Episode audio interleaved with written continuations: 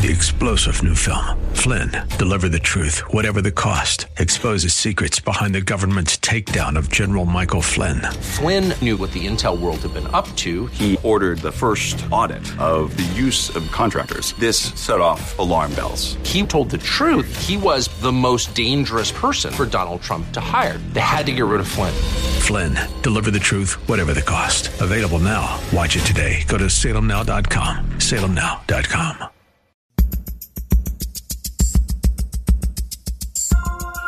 Live from Northern California, it's Lifeline with Craig Roberts. He's the host of Northern California's longest running conservative talk show. He's a man with a message, a conservative with compassion. He's Lifeline's own Craig Roberts. Well, thank you very much and good afternoon. Welcome to the Wednesday, May 4th edition of Lifeline. Great to have you on board. We've got a lot to talk about tonight. You know, it's amazing. The Supreme Court, you can go for weeks, months, maybe years without hearing from them, and then all of a sudden they are just dishing it out. Boy, are they ever. And this has been a big week. Uh, what between uh, leaks of what is anticipated to be a decision soon to be handed down sometime in June or July pertaining to the future of Roe versus Wade and Doe v. Bolton. On top of that, a new decision handed down, certainly encouragement in terms of standing up for freedom of religious expression in a new decision related to the flying of the Christian flag in the city of Boston, Massachusetts. We've got some good news for you this afternoon. Brad Jacobs from the Pacific Justice Institute will join us for more details coming up a little bit later on. One of the other big things that seems to be hitting the news on an ever increasing basis, and this has been, I think, particularly true in the wake of the George Floyd murder, and that is um, diversity, sometimes in our nation, a significant lack thereof, and, and sometimes I think confusion over difference. And sadly, sometimes we use the things that make us different as a means of driving a wedge or somehow looking at others and seemingly treating them as if they are inferior to us because they are different than us. But there's another perspective on all of this, and I think uniquely from God's viewpoint, if you consider the fact that we are all part of His created universe, the diversity that we have that's kind of built into life in general is something that very God Himself created. So if God created it, what was His intent? And how can we see ways in which manners in which we are different is instead of being used as a wedge to divide us rather can be used as something that can bring us together. That is, in fact, the focus of a new book published by my first guest tonight. The book is called Diversity of a Different Kind, newly published by Coalition Services.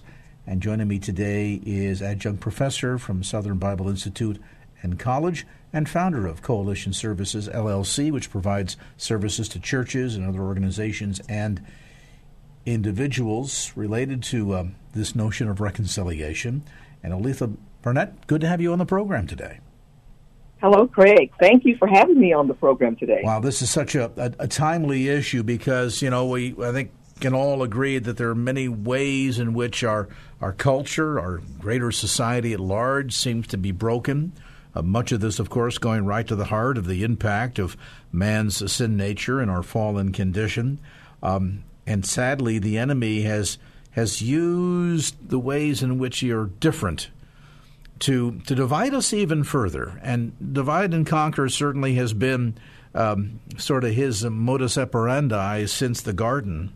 But understanding these differences that are, in fact, as I suggested in my opening remarks, uh, really really by God's design, where we should be able to take them and, and, and celebrate our differences and learn from them instead of seeing them as a wedge.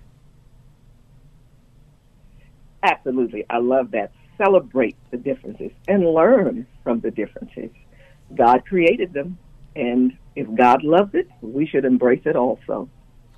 Give us some of your perspective as to why you felt it was important to write this book and the core message that you're hoping to to deliver to the readers, to the church, and what kind of change you're hoping to effect. And I apologize. I, I realize that I, just get, you're never supposed to give a guest multi-tiered, multifaceted, complicated question. There's a lot to unpack in that. so I'm just going to give you the floor. Thank you. You first, I believe, asked why I wrote it. Actually, I woke up with the thought one morning. God created diversity to make us holy. And I pondered that and I couldn't shake it for a period of time. It was analogous to something I had read in a book uh, called Sacred Marriage. What if God made marriage more to make us holy than to make us happy? And I hadn't read that book in a while, so maybe it germinated. I don't know, other than the fact that I woke up with it and I couldn't shake it. So I went to a few theologians and asked them if it was theologically sound, and they said yes. They also said they hadn't heard it before. So I finally went to the theologian that I trust most, my pastor, Dr. Tony Evans, and asked him if it was theologically sound. And he said yes also. And so after grappling with it for um, a number of months, it culminated in this book. It was just, I couldn't shake it. So that's the why, uh, in essence. And the core message is the belief that God created human diversity to give us naturally arising opportunities to practice biblical principles to produce Christ like growth in us. We know his greatest desire for us is to, for us to be holy and to grow to be like Christ. And so our God is so strategic. He not only gave us the Holy Spirit to help us, he gave us diversity which brings these naturally arising opportunities uh, for us to embrace what he did and to love it. And so, in fact, you said, I believe the last part of your question was, what do I hope for change? I hope for us to embrace what God has naturally done. And when you look at the natural things that none of us can say we gave ourselves, in fact, we didn't give ourselves anything. But for example, our personalities are God given. We can't change those. Our races are God given. We can't change those. Even generational differences that can bring conflict. We can't change the generation that we were born in. Even spiritual gifts can be a source of conflict. So when we differ with people, let's just say based on personality, when we differ with people, the sin nature tends to make us make the other person the enemy when they're not. We can take that situation and um, learn how to better relate and interact with people. And you said it in your comments: divide and conquer is the devil's tool. And one of the biggest tools that he uses for that is conflict. And one of the things that brings, brings us conflict is differences. I describe diversity simply as differences well beyond race. There's a multitude of differences that God gave us.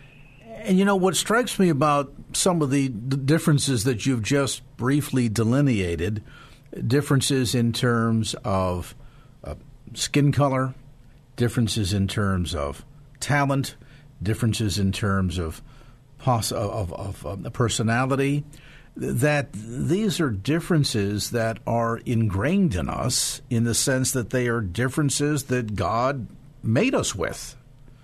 And so I wonder, from a theological perspective, when, when somebody sees a difference in another and use that immediately as a weapon, um, instead of a tool that can be used to grow from, to become holier, as you mentioned earlier, I like that notion that God didn't design marriage to make us happy, but to make us holy. there's there's no there's no doubt a good number of spouses out there, both husbands and wives, eavesdropping on our conversation tonight that are that said a resounding amen to that. but you know, it it strikes me that it it really is an expression of our innate sin nature when we look at a difference that is a difference that was given as a gift to us by very God Himself, and instead say, oh no, because you're different, that makes you defective, and I'm going to use that against you. And of course, oftentimes, not only is that demonstrative of, of a tremendous sense of a lack of, of self value, of self worth uh, in my in my own person, that I can only feel better by putting someone else down. But aren't we also essentially saying, God, you made a mistake. God, you messed up here somehow because this person doesn't look, act, think exactly as I do? That's what you're saying in essence. I agree with you in that. In fact, my pastor says we don't have a skin problem, we have a sin problem. Yes. Goes right back to the innate nature of sin that you uh, mentioned. And um, it's the sin nature, and some of this is also learned behavior when we're taught to uh, not value certain gifts or races or personalities, gender differences, uh, even. And and I think you hit that nail right on the head when you said that sometimes it's self value. Um, you feel devalued yourself, and you may feel more value by devaluing others. And it really, as we look at the broader issue, and, and for the benefit of listeners, this is not necessarily a conversation that is focused singularly on addressing the matter of racism in our country, though there are many strong components, uh, certainly to um, Oletha's new book that, that are touched upon in that arena. But but I think you know teaches us a, les- a lesson here to better understand that when we have differences that end up dividing, that it that really is a reflection on where we are in our relationship with God, and and where we are in terms of just how much we're allowing our own innate sin nature to influence us and to control our thinking and our actions. So at the end, when we talk about America having a race problem, for example, well, that's true, but perhaps, and we'll we'll unfold this a bit with a bit more detail after the break. Perhaps what's really demonstrative here is that we look at the issue of racism, for example, as a, a, a problem in America, and it certainly is, but it is really symptomatic of something deeper going on.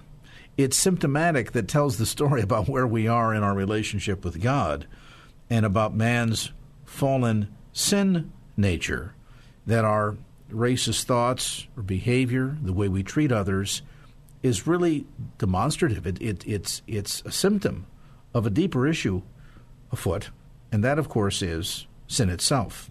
We'll take a brief time out. With us today, special guest, Dr. Tony Evans, by the way, is her pastor. Um, Oletha Barnett is with us. She is a theologian, a lawyer, conflict resolution specialist, something that all of us in the church ought to be, right? After all, we that have benefited the most from reconciliation ought to know what that looks like and how to live that out. She's written a new book called Diversity of a Different Kind and uh, we're having some discussion about that today. We'll take a brief time out, come back to more of that conversation as Lifeline continues. And now back to Lifeline with Craig Roberts. Oletha Barnett with us today. Oletha, by the way, is a conflict resolution specialist, theologian, lawyer, and the author of a new book called Diversity of a Different Kind. We've been talking about this issue of the things that make us different that sadly the enemy uses to drive a wedge between us. But in fact, God intends for this to bring us together. And I think the one thing that we oftentimes, Oletha, forget, um, we don't spend a lot of time concentrating on what the here and after will look like. But uh, I have it on fairly decent authority that heaven will not necessarily be filled with Baptists and Presbyterians and Roman Catholics and uh, Lutherans and all of that, but simply those who are washed in the Lamb's Book of Life, um, uh, who are listed rather in the Lamb's Book of Life, that have been washed in the blood, but that they all comprise of people that come from those backgrounds.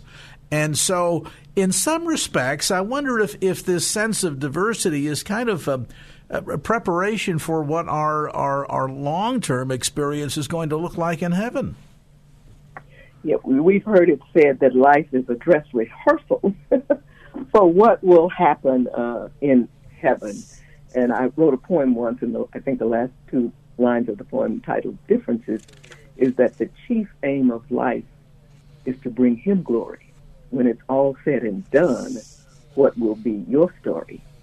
And so, as you said, uh, there is an after, a hereafter. And so, uh, as we live, we want to bring God glory. And being in conflict is not an exemption to not bring Him glory. We must bring Him glory uh, at all times. You said something right before we went on the break that um, resonated with me, and you said it's uh, um, symptomatic of our relationship with God. And and I have something that I say that goes with that is that our spiritual maturity is a direct barometer of how we handle conflict. The more mature we are, the better we handle it. The less mature, that is, the lesser relationship we have with God, um, the worse we handle conflict. So it really is, in the sense that that depth of that relationship, in how yes. sensitive we are to the Holy Spirit, in yes. how great our awareness is and capacity to apply Scripture in our life, uh, you know, uh, uh, abounds in us, and that in the end it really becomes as, as we as we struggle in dealing with conflict or recoil at differences in others.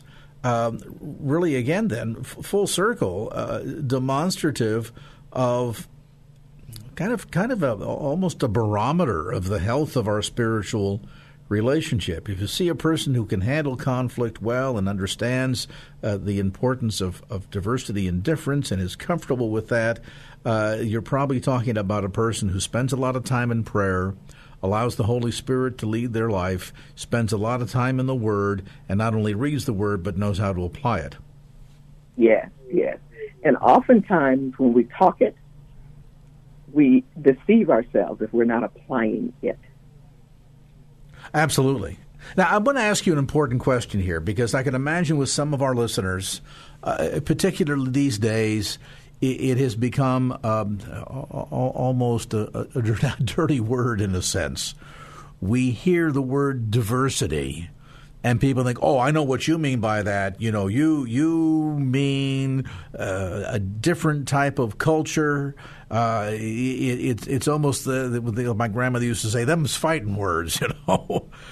so help us understand from from a scriptural perspective when we talk about diversity. Again, a word that sadly the world has kind of co-opted and the enemy's tried to use as a wedge. But when we talk about true diversity from a theological standpoint, what are we talking about? We're just talking about differences, simply differences. And as you said, we when we hear diversity, we try to put a peg on race and certain other arenas. But God made it all. He designed it all. And as you alluded to, that uh, and, and the hereafter will come from every tribe, nation, etc. And so it's differences uh, that God has given us, and it goes with the title of the book of a different kind. When we look at it differently, we embrace all the differences uh, that God made. We've got unchangeable differences like spiritual gifts, personalities, learning styles, even race, generational differences, gender. But then we've got changeable differences like politics. We know that's a source of much uh, conflict. Then we have the way we respond to conflict. Some people are attack responders. Some are more peacemakers, and some are flight. They flee conflict. But when we have these diversity encounters, we can look at those as, as assignments from God. That encounter didn't get to you, but that God allowed it. And everything works together for good. Take that encounter and take it as an opportunity to apply the biblical principles for your spiritual growth. I call it uh, diversity embrace. That's when we uh, accept others and then, of course, we have diversity rub, which would be sinful intolerance of others and their differences. Let's embrace what God created. It's His divine design. So, diversity is God's divine design, and it was to bring us oneness as we learn to interrelate and interact and live in community and grow. I almost I think wonder. That's a missing link in uh, terms of not embracing what God has done. Uh, and we and I'm sorry. Absolutely, yes. and I was going to say, you know, and and and it, and it takes me full circle to to the notion that you know, when when when Christ prayed that they all might be one, I think that was both a prayer and a lament, because Yes. clearly he must have seen that there were differences, and instead of looking at those differences or that diversity as a thing that draws us together, instead was being used by the enemy as, as a means of dividing. And you know, you look at, for example, the the makeup, so to speak, of the of the twelve disciples.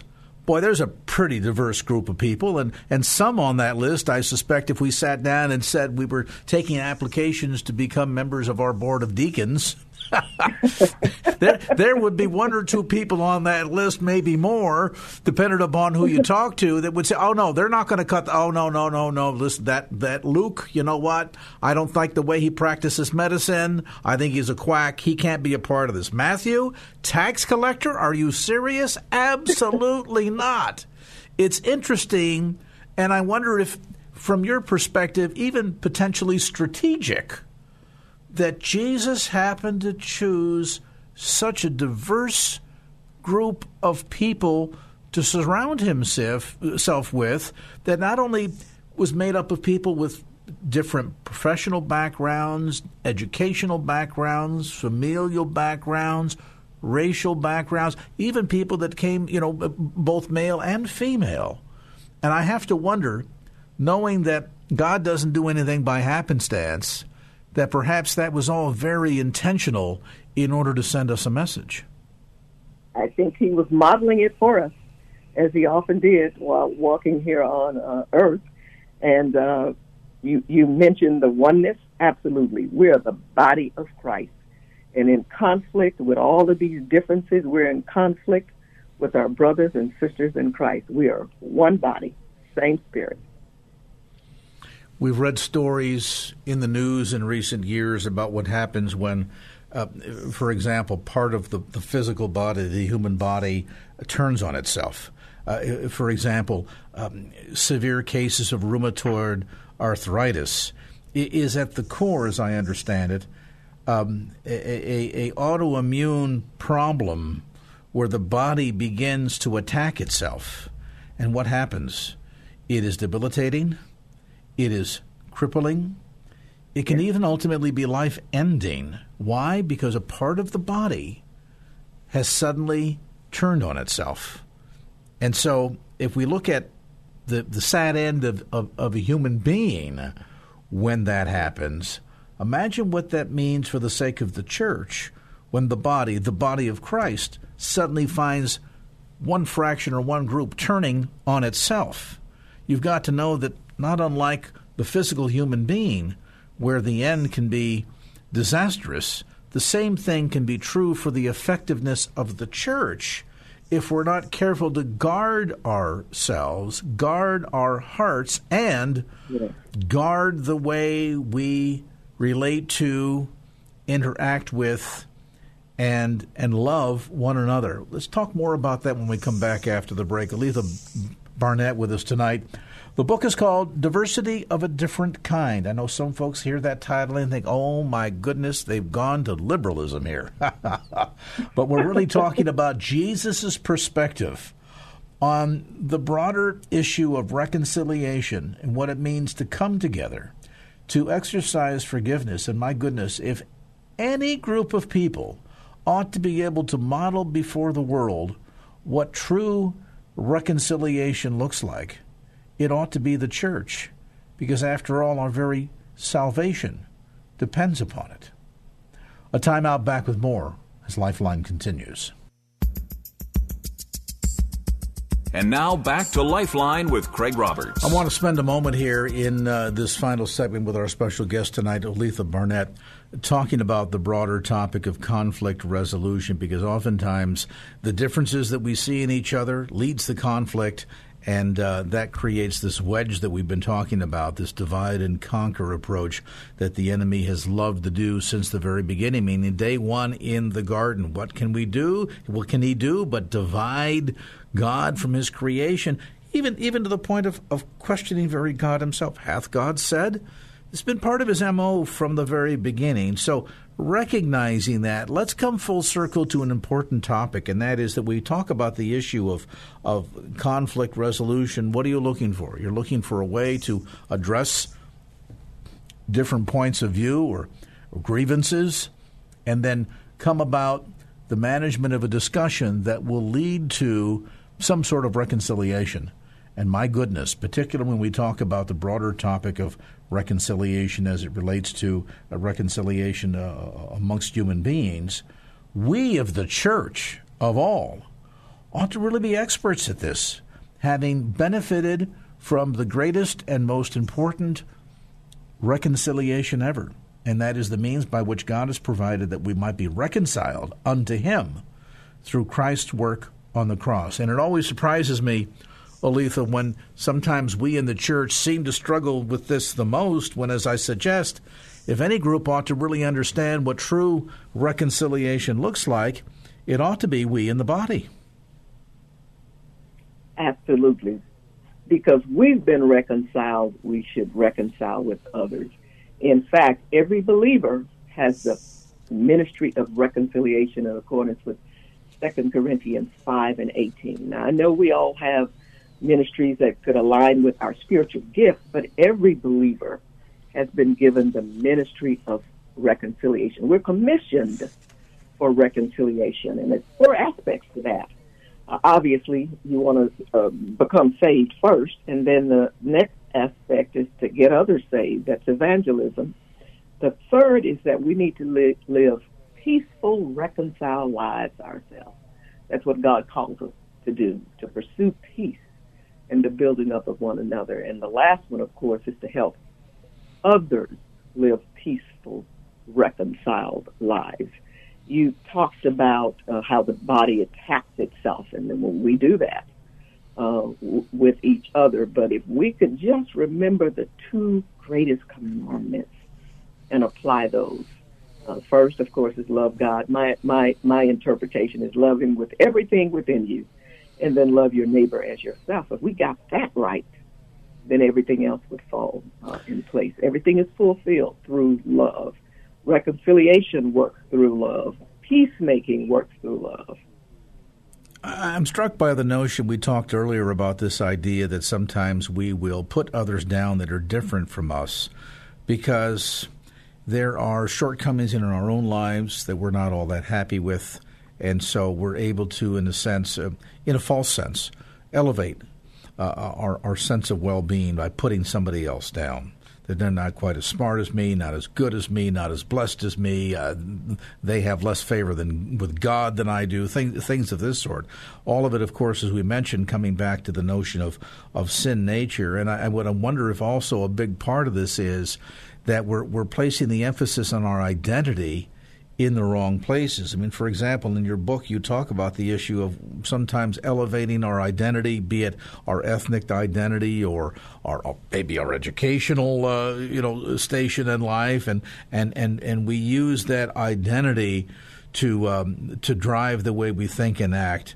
But I would imagine if we first and foremost and almost singularly saw ourselves only as our identity in Christ Jesus, and then act in a fashion that is in harmony with that identity as being a sinner saved by grace through through God's enormous love for us that would change our attitudes not only in terms of our relationship with God but take us a long way toward learning what true reconciliation on the horizontal plane looks like too wouldn't it? Absolutely it would. Our identity is in Christ and if we have it in anything else we're we're off. We're off of kill there if we have our identity in anything other than in Christ, who gave himself uh, for us. It would change the world if we recognize who we are in Christ and we acted accordingly. Do we need to be reminded of this? I, let me pose a question. I, I retired people, for example, and this is, I think, especially true of men, though perhaps across the board for everyone we we spend a lifetime identifying um, based on what our career is. And so uh, somebody says, uh, well, so who are you? You say, well, I'm a banker, I'm a grocer, I'm a radio guy, uh, you know, I, am an attorney, whatever it might be. Our our identity leads with what our profession is, and then when we retire and we're no longer fully engaged in that, some people go through a, a bit of an identity crisis because their identity is wrapped up in what they do. And I'm I'm I'm really thinking here out loud that you know we could save ourselves a great deal of pain not only not only at retirement but throughout life if we shifted the sense of importance we put on who we are based on how we learn our living, for example, to instead see ourselves as a sinner in need of salvation, saved by grace, bought with a price through no effort of our own, and that that very description for ourselves also describes every single other human being on the planet, either a sinner saved by grace or a sinner in need of a Savior. Absolutely. Sinner saved by grace in need of a Savior. I, and I add to that the fact that we're made in the image of God. So, though we're sinners saved by grace, God made us valuable when He created us in His image. And to further prove the value, Christ died for us. And so you treat valuables with care. And no material good, no job that you mentioned, these things that we put our identity in, none of those are more valuable than any person uh, that lives. Our identity is in Christ, uh, not based on what we do or what we have, but who we are. We belong to Christ. And we are made in the image of the God of the universe. That's almost mind blowing there. My grandmother used to say, it's not in what you know, it's in who you know. Yes. And we and can be, right That's right. We can, we can be well educated and learned uh, and, and pretty impressed with ourselves. But at the end of the day, it really comes down to not what we know, but who we know, meaning what our relationship yeah. is with God. Final question for you tonight, Oletha, is we've talked about embracing many of these differences. We've talked about ways in which God strategically built these differences in to teach us lessons, to draw us together, to to help us become holy in that process of of um, moving from sin to salvation to then sanctification, which of course is ongoing. When we do run into differences, and they do exist, we we can't pretend as if they don't. When yeah. we do run into differences, how do we go about addressing those differences in a biblical fashion so that in the end, even if we come to, uh, what's the old saying, agree to disagree, that we can do so maintaining a sense of value for everyone involved in the discussion? I think that takes us to um, Colossians 3 13 and 14, and also uh, 15 and 16. And when we talk about allowing for the differences of others, there's an element of respect. We're talking about respect for people and respect for differing opinions.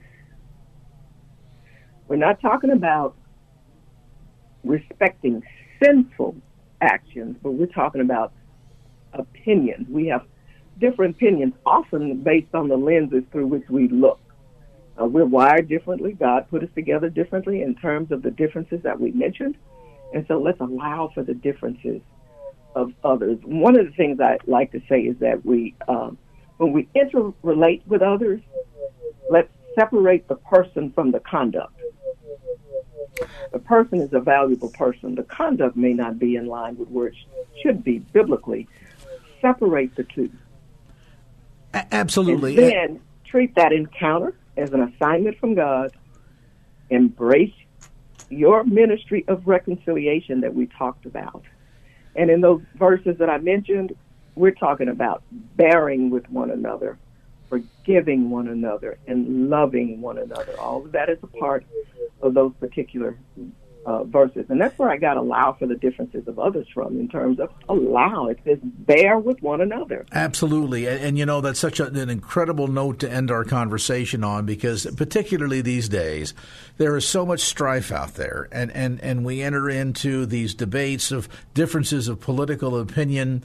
And if somebody doesn't agree with us, we immediately will couch them in terms of being the enemy instead of couching them in terms of, particularly when you go along the lines of, of an individual that has an opinion that we know is not scriptural, that we know is not Bible based, and yet instead of seeing that person as now somehow my enemy that I need to, you know, uh, take up arms against and, and, and go to battle and slay, to instead see that person as an individual in need of a savior and recognize this as an opportunity to, to, to bring about not only the, the love of Christ, but most importantly, to demonstrate what true biblical reconciliation looks like. And I believe when we do so, we will not only change hearts, but as we change hearts, we'll change lives and change the world around us. Oletha Barnett, the book called Diversity of a Different Kind. Now, you can get this through the usual suspects, Amazon.com. You can also get it through her website, conciliationservices.com. That's conciliationservices.com. And Oletha Barnett, thank you so much for being with us on that segment of Lifeline. And now back to Lifeline with Craig Roberts. It is not unusual to hear the phrase separation of church and state bantied about, typically by people that are quite ignorant of what the Constitution actually says on such matters related to religion in the public square. In fact, it is born out of a misinterpretation of the Establishment Clause that specifies that official government will establish no official state religion, nor can it prohibit the free exercise thereof. Some have then used that as a club to suggest that, oh, the government cannot be in any way whatsoever involved with or touched by religion in the public square. Well, to do so would fundamentally impact the ability of every one of us to exercise our own constitutional freedoms. Because what if, for example, you're on public property? and you you know you want to preach. Well, eh, by the fact that it's government or public property, does that suggest somehow that there is a ipso facto endorsement by government of that religious expression? And if so, does that somehow establish an official government religion? Well, uh, the answer, of course, is clear to anyone who's um, you know uses uh, just a basic understanding of of common common law and and the history of our Constitution. But look at that and say, well, of course not, Craig. And so that's what makes this most recent story out of the U.S. Supreme Court uh, a very enlightening and very encouraging one. And we get the latest as we're joined by Brad Dacus, the founder and president of the Pacific Justice Institute and a constitutional lawyer. And, Counselor, always great to have you with us, particularly on days when we've got some good news to share.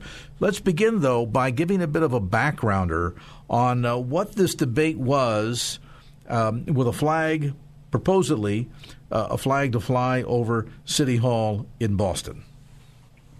Yeah, the uh, City Hall in Boston, they allow, they have a flagpole and they allow different groups to, to fly their flag. Uh, any kind of groups, uh, they allow the flag to go up, except Christian flags or religious group flags. They said, oh, no, we can't do that. Separation of church and state, freedom from religion. Well, they uh, a lawsuit was filed on behalf of a, a Christian group that wanted its flag to fly, and uh, they lost at the lower court, lost at the uh, First Circuit Court of Appeals, and then they appealed it to the United States Supreme Court. And the United States Supreme Court um, wrote a unanimous opinion declaring that this is unconstitutional, that that is not government speech. When the government creates a, a platform or form of speech, like a flagpole in this case, uh, it it uh, it is not the, uh, the speech that goes up on that flagpole is not that of the government, but on private individuals who who put it up.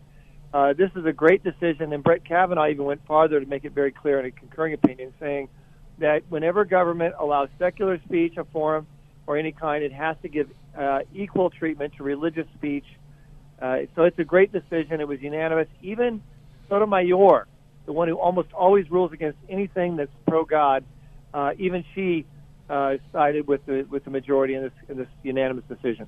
And especially so when, when clearly this is being afforded uh, anybody in the community an opportunity to fly their flag. I, don't think of any of us, for example, that might say on Columbus Day, for example, to fly the Italian flag is suggesting that now um, Boston is ready to secede from the Union and and uh, and become a province of Italy. I'm not sure how that would work, and I would probably advise against it, given how badly mismanaged the, the, the boot is. But that said, uh, no one would draw that conclusion. So then to somehow suggest that oh well, if if if the Christian flag flies above City Hall, that's violation of the Establishment Clause because somehow Boston is now establishing Christianity as official religion is absolutely ludicrous. And this really comes down to a, a, real core misunderstanding here. And I, and you just alluded to this a moment ago, counselor, and that is that sometimes we, and I think those uh, individuals do so intentionally and knowingly. Um, confuse the difference between freedom of religion versus freedom from religion. And there's nothing in the Constitution, the Bill of Rights, or the Declaration of Independence to suggest one iota that our founding fathers had the intention of creating an environment that was free from religion. Yeah, it, it, exactly. You know, even in law school, I had a professor teaching employment law, and and he cited, he said, you know, like the First Amendment's freedom from religion clause. I said, excuse me, professor, isn't that freedom of religion? He goes, oh, uh, yeah, that's right, that's right. And he was a he's a, a member of the ACLU. Um, so it just goes to show you ideology is uh, can be very problematic in protecting uh, the original intent of the First Amendment. And fortunately, the Supreme Court they got it right, and uh, this is something for us all to build on and to appreciate as we move forward. Well, certainly good news, and uh, you know we've we've had some couple of good stories coming out of uh, D.C. in the past 48 hours. So uh, we're uh, you know we don't always get victories, but when we get them, we're going to revel in them.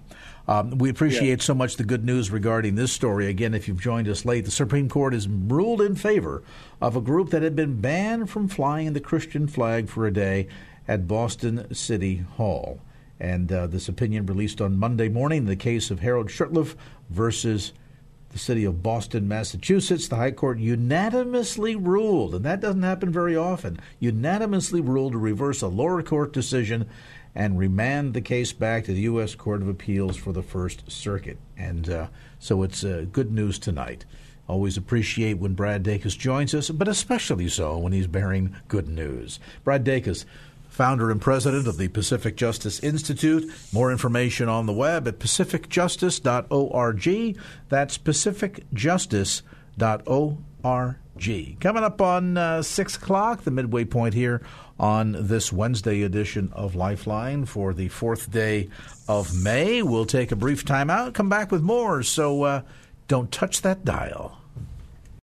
Three star general Michael J. Flynn, head of the Pentagon Intelligence Agency, knew all the government's dirty secrets. He was one of the most respected generals in the military. Flynn knew what the intel world had been up to, he understood its funding. He ordered the first audit of the use of contractors. This set off alarm bells.